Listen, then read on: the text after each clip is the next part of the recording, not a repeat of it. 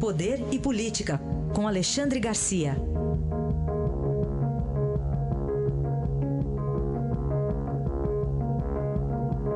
Primeiro assunto, mais um embate.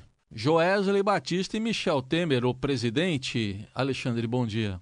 Bom dia, Raíssa. Joel, Joesley versus Michel. Essa, essa é, a, é, a, luta pobre da economia brasileira que está tá, tá resistindo, está resistindo, mas é uma fofocolhada, fofocalhada política uma atrás da outra e as pessoas que têm que investir, que têm que comprar, que têm que vender, ficam aí na, na expectativa e na incerteza do, do término dessa luta. Né?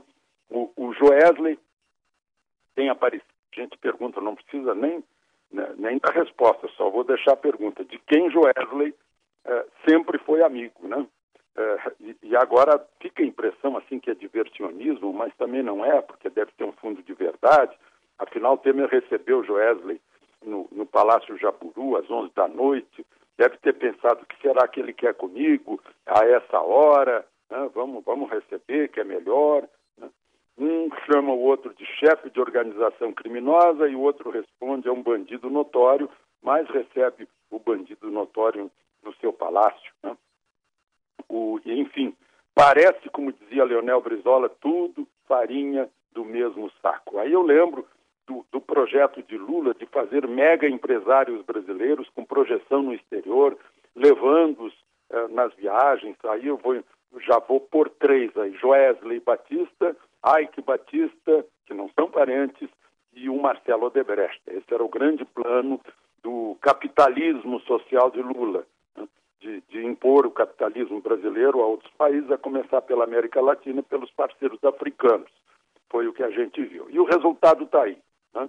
Farinha do mesmo saco, não se misturando, tem mais, tem mais joio que farinha. E a economia pobre, a economia que paga os impostos, que sustenta esse país, que precisa reempregar, está aí na, nas incertezas.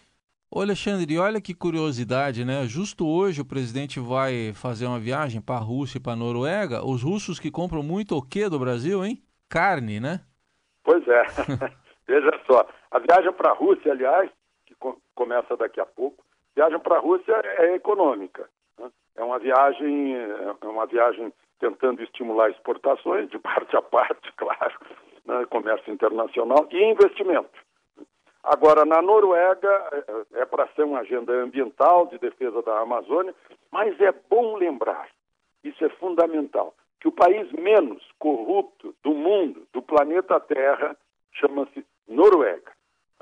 E, e é para lá que vai o presidente Temer. Podia até fazer umas perguntinhas lá, vai ficar sabendo que lá na Noruega não tem essa mordomia, não tem essa história de cada senador ter um carro, não tem verba indenizatória, né, é, é para deputado. O povo controla muito mais e o sistema de ensino é muito melhor. E talvez a base esteja nisso, né? numa, numa família com, com cultura, com tradição e, e num ensino bem feito, bem dado, que ensine a pensar. Aqui a gente tem muito, Maria vai com as outras. Né? Na rede social a gente vê muito isso. É o Maria vai com as outras. A mãe de, de João VI que estava talvez com Alzheimer, não podia sair para a rua sozinha, as outras a levavam nos passeios pelo Rio de Janeiro, daí surgiu Maria vai com as outras, tem belas raízes aqui no próprio Brasil. É, temos que aprender a pensar com a própria cabeça, é outra coisa que nos, que nos afasta e a gente entra, está sempre em grupo, né? Está sempre influenciado uh, por outras coisas, inclusive influenciado pelos meios de, de informação.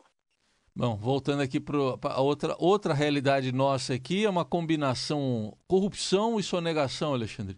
Então, a gente ficou sabendo aí pelo Sindicato Nacional de, Procuradores da Fazenda Nacional, pelo sonegômetro deles, que a sonegação está em 127 bilhões.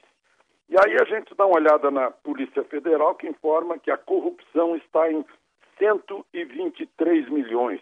Né? Já, já temos aí eh, uma explicação porque a gente pagou já mais de um trilhão de impostos e não viu os resultados na segurança pública, na, no ensino,